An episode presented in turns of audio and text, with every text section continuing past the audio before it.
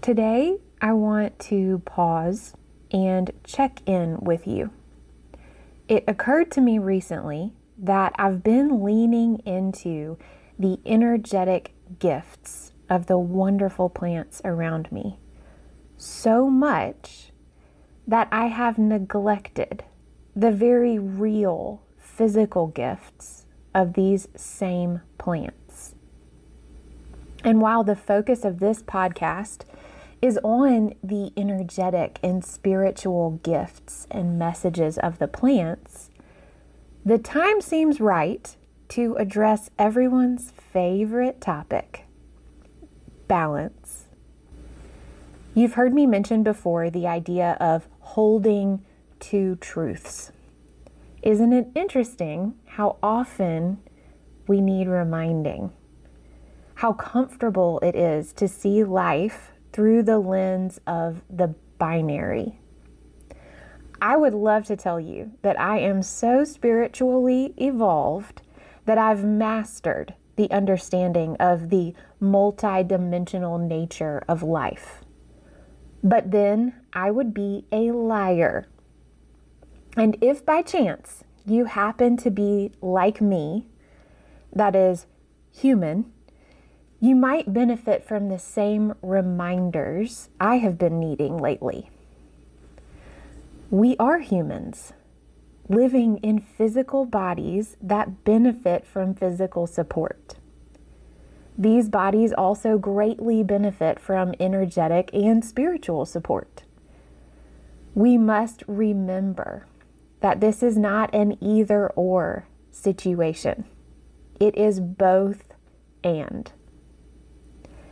How lucky then are we that these plants we have co evolved with embody this both and. What I mean is, the plantain is ready to help relieve the sting of a bug bite while also offering a balm to the spirit. Plantain doesn't need to offer one gift at a time. Like, hold please, I'm working on this mosquito bite, so you're going to have to wait a minute before I can help you feel supported and protected energetically. No. In fact, if we really dig in, it's hard to see where the physical support ends and the energetic support begins. But that's when we dig in. When we go about our everyday lives, we can be pulled up to the surface, so to speak, and get tunnel vision. I know for me, at times it feels like I have to switch gears to fully immerse myself in the physical and then to switch back to focus on the energetic. And honestly, I know about myself that this is how I learn to really pay attention to one part of the whole before I can zoom out and see how it all fits into the bigger picture. So, yes, while we are learning, it can be helpful to separate the physical benefits of a plant, its herbal actions, its affinities for different constitutions, and on and on. Then, on the other hand, it is helpful to put that information aside and focus on the feelings, emotions, and messages of the plant spirit. What I've been doing here. We must not stop there, though. We must zoom out and see how the different aspects combine to give us insight into this plant's whole being.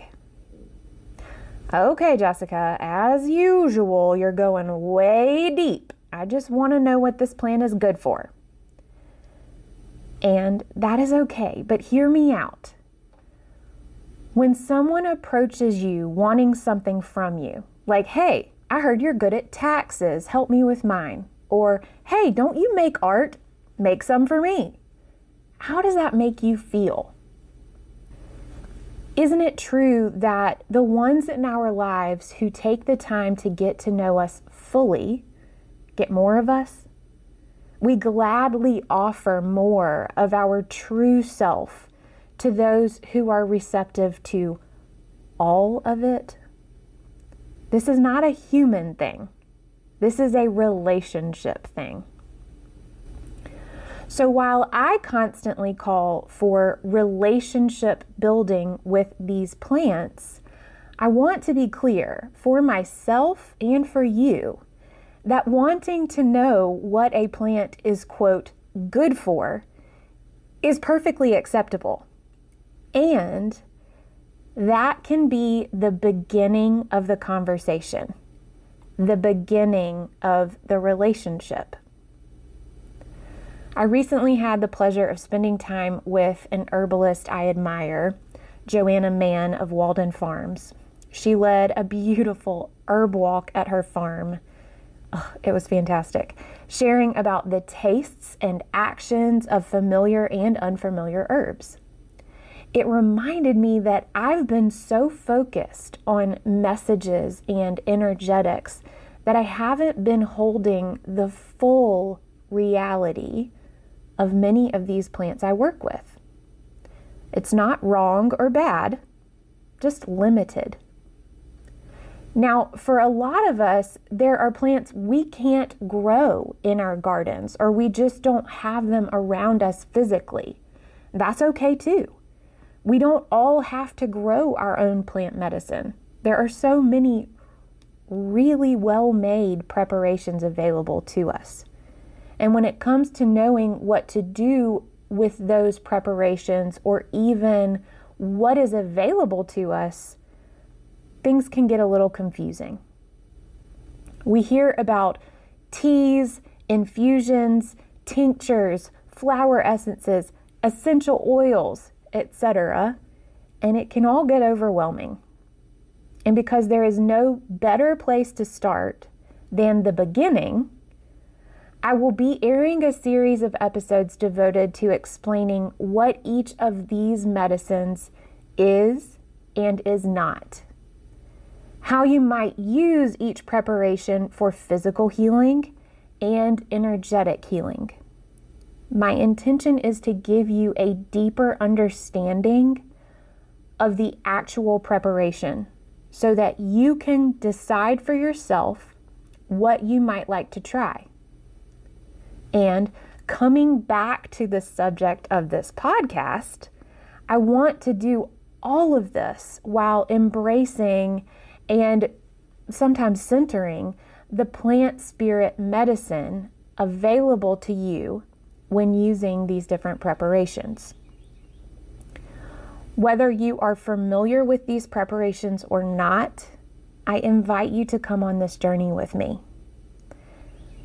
As my friend Joanna so wonderfully reminded me, there is always more to learn.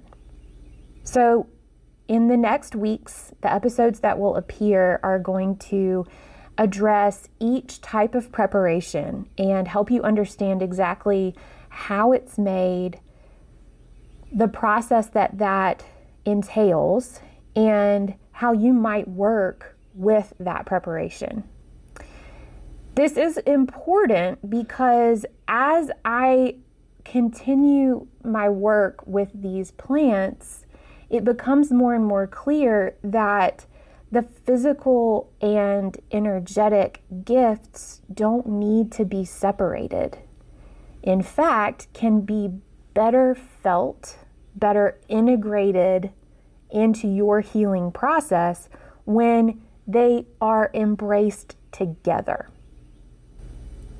For instance, rosemary is a plant that I have long enjoyed working with physically.